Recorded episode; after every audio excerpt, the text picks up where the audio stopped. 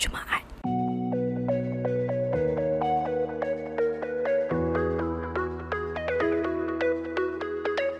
Sebut saja malam Jumaat, macam-macam reaction yang terlintas di fikiran kita. Rasa excited, segan, tak sabar atau tak ada rasa apa-apa. Tapi untuk podcast kali ini, kami akan cerita apa yang menarik yang berlaku selepas malam Jumaat. Selamat datang ke Sembang Malam Jumaat, tempat berbincang mengenai semua perkara tabu dari pendidikan seksualiti hinggalah ke kesihatan reproduktif seksual.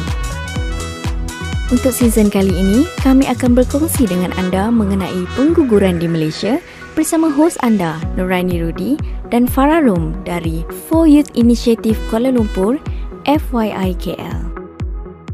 Season ini adalah kolaborasi antara FYIKL dan Asia Pacific Resource and Research Center for Women, AERO. Hai, Nama aku Noraini, seorang researcher bersama dengan aku hari ini. Farah Rum, aktivis muda kesihatan seksual reproduktif di Malaysia. Okey, baiklah. So, minggu ni merupakan minggu terakhir untuk siri pengguguran Sembang Malam Jumaat dan kami ingin ceritakan sebenarnya dan juga berkongsi dengan anda tentang cerita dan juga kisah-kisah orang yang pernah melalui pengguguran. Disclaimer, tujuan podcast ini dibuat ialah 100% untuk pendidikan dan juga perkongsian pendapat serta info yang tepat mengenai pengguguran di Malaysia. Baik. So pada episod yang lepas, kita telah pun uh, kongsi dengan anda semua tentang maklumat penting yang berkaitan dengan pengguguran di Malaysia. Okey, daripada jenis-jenis pengguguran, uh, undang-undang dan juga ada beberapa information yang uh, sangat orang kata new lah for some of you. Okey? Banyak perkara yang saya dan Royni pelajari sepanjang merakamkan episod-episod Sembang Malam Jumaat sebelum ini dan seperti mana yang kita orang katakan pada episod yang pertama lagi bahawa akses kepada pengguguran ini penting untuk ramai individu yang mengalami kehamilan yang tidak diingini daripada apa-apa latar belakang sekalipun kerana servis ini sendiri dapat melindungi kesihatan mental, fizikal dan nyawa seseorang itu. Dan pada episod kali ini, kami ingin berkongsi dengan anda pelbagai cerita pengguguran dari wanita di Malaysia yang kami kumpulkan dari About the Sigma Art Exhibition yang dijalankan pada tahun 2019. Syarat tu Juliana Oi, Hema, Amanda Tiu dan Sanggita Permasami kerana bersama-sama menjayakan acara tersebut. Yes, betul tu Farah. So tadi kan Farah bagi tahu kita akan share uh, kisah-kisah dan juga cerita ni. So uh, buat pengetahuan semua, sebenarnya kisah-kisah yang kita akan share ni ialah uh, kisah yang dihantar sendiri oleh wanita ataupun individu yang pernah melalui pengguguran melalui uh, media sosial kami lah. Okay. So kami mendengar dan juga membaca luahan hati dan juga pengalaman yang anda ceritakan. Okay. Walaupun mungkin ini hanyalah sekadar ruangan media sosial tapi ketahuilah sebenarnya kami kat sini baca dan sangat uh, empathy dengan apa yang you all dah lalui dan ketahuilah bahawasanya anda tidak berseorangan. Kosong. 2014 tahun aku melakukan pengguguran. Aku menjalani prosedur pengguguran pembedahan kerana aku hamil. Ia bukanlah suatu kehamilan yang dirancang atau diingini. Aku dapat tahu tentang kehamilan itu sewaktu kandungan itu berumur tujuh minggu dan serta-merta aku membuat keputusan untuk menamatkan kehamilan. Keadaan kewangan aku amat ketat pada waktu itu dan pembelanjaan prosedur pengguguran menelan belanja yang amat tinggi dari kemampuan aku. RM1,200 bukanlah jumlah yang kecil tetapi dengan sokongan dari rakan-rakan baik aku, Aku dapat melakukan prosedur tersebut dengan wang yang dipinjam dan membayar wang mereka semula secara ansuran. Dan sebab tu aku amat sangat berterima kasih kepada mereka. Ketika itu, ia amat menakutkan. Berita kehamilan aku datang secara tiba-tiba dan aku panik pada mulanya sebab aku tak tahu ke mana patut aku tuju. Tapi satu perkara yang aku tahu adalah aku tak bersedia untuk mempunyai anak. Apatah lagi menginginkannya. Aku berseorangan. Aku masih ingat perasaan cemas yang teramat sehingga aku terfikir untuk membeli ubat morning after pill dengan banyak dengan niat untuk cetuskan pendarahan. Tapi aku menjadi terlalu takut untuk mencubanya kerana aku tahu ia boleh membahayakan aku. Jadi aku bersyukur pada waktu itu salah seorang rakan membawa aku ke klinik swasta yang dia tahu menawarkan servis pengguguran. Jadi aku pergi dan berjumpa doktor dan menetapkan masa temu janji untuk prosedur semuanya dengan sokongan rakan-rakan aku. Sebenarnya aku takut sebab aku benci jarum dan apa-apa saja yang berkaitan dengan hospital. Dan aku tak dapat jangkakan apa yang akan berlaku sepanjang prosedur tersebut. Tapi aku amat lega apabila segalanya selesai. Aku masih ingat bagaimana aku terus menunggu untuk berasa sedih ataupun menyesal. Semua perasaan yang orang ramai dan media gambarkan seorang wanita akan lalui apabila dia menggugurkan kandungan. Aku menunggu dan terus menunggu. Jam berlalu, hari berlalu, bulan berlalu tapi tak ada apa-apa. Tak ada perasaan sedih atau kosong walaupun aku menunggu ia datang. Aku menjalani kehidupan harian aku seperti biasa sejak itu. Apa yang aku tahu adalah aku lega kerana aku dah melakukannya. Kenapa nak ada anak sedangkan aku tahu bahawa aku masih belum mampu untuk membesarkan dia? Tekad Kehamilan bukanlah sesuatu yang baru buat aku. Tetapi, ia bukanlah sesuatu yang mudah walaupun sebagai seorang suri rumah. Aku mengandung buat kali ketiga lima bulan selepas melahirkan anak kedua.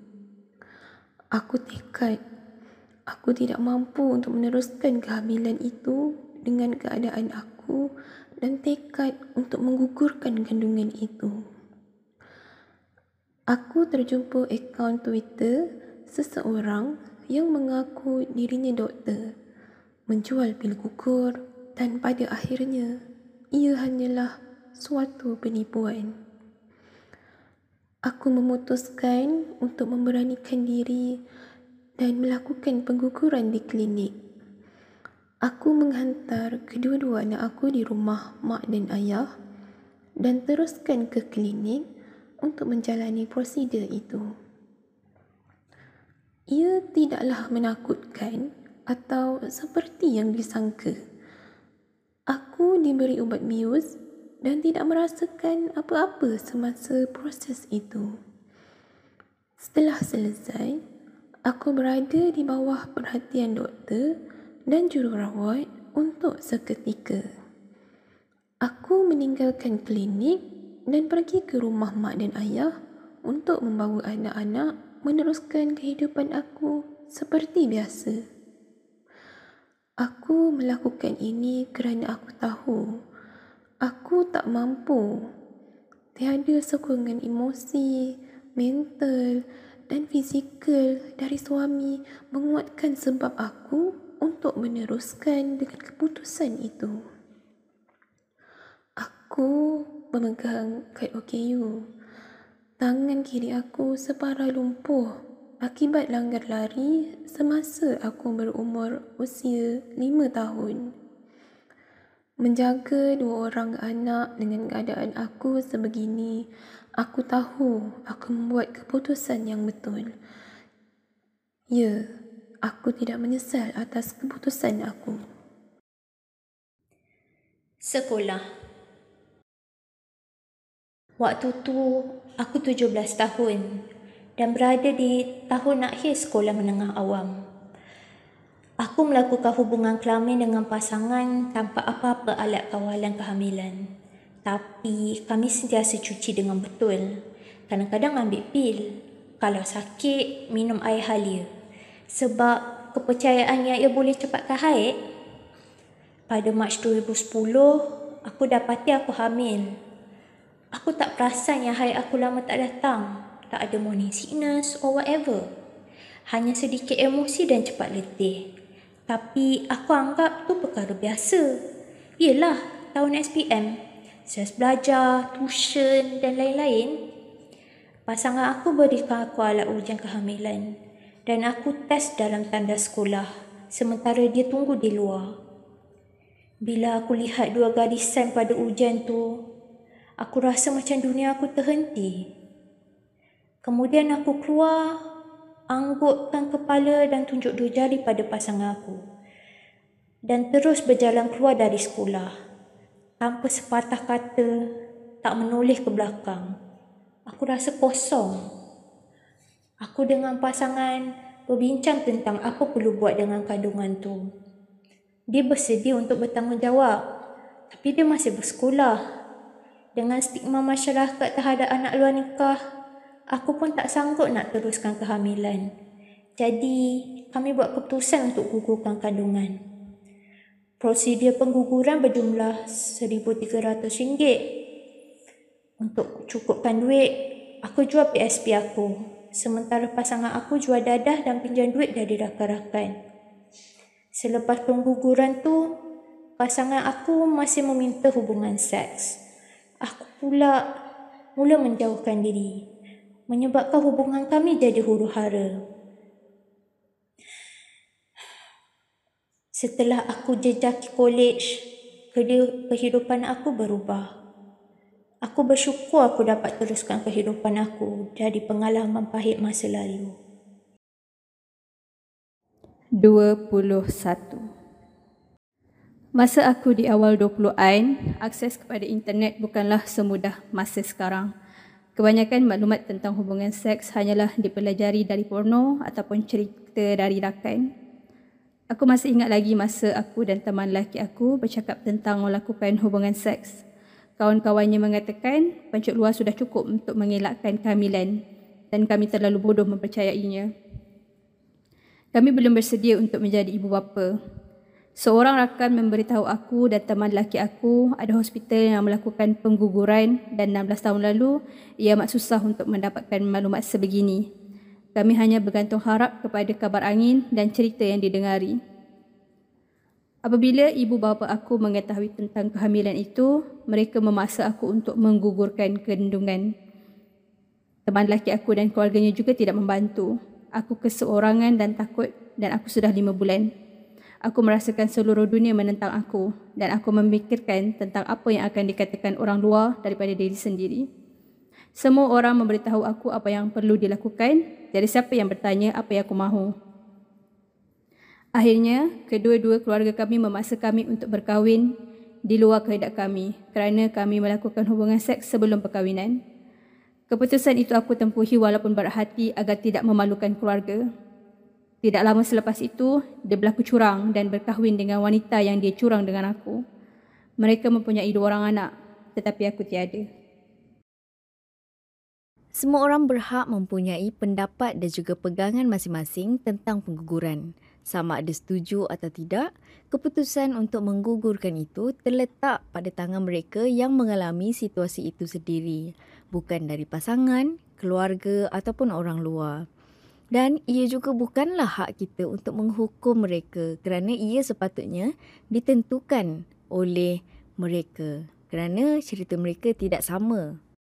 Sekali lagi saya ingin katakan betapa pentingnya bahawa akses kepada pengguguran selamat adalah sangat-sangat penting untuk memelihara kesihatan dan kesejahteraan ramai pihak dan keputusan itu patut diletakkan hanya kepada mereka yang mengalami kehamilan yang tidak diingini itu sendiri. Sekiranya ada di antara anda yang memerlukan pertolongan atau mengenali seseorang yang memerlukan pertolongan, anda boleh WhatsApp hotline RAM di talian 018-368-7950. Saya ulang, 018-368-7950. Seorang kaunselor hotline akan bercakap dengan anda mengenai pilihan anda untuk pengguguran selamat di Malaysia. Sekiranya anda mempunyai pendapat tentang episod hari ini, kongsikan dengan kami. Kirimkan pendapat anda di Twitter atau kongsi kisah anda melalui Instagram dengan hashtag Sembang Malam Jumaat. Ada topik yang anda ingin kami bincangkan? Beritahu kami dan teruskan menyokong. Sembang Malam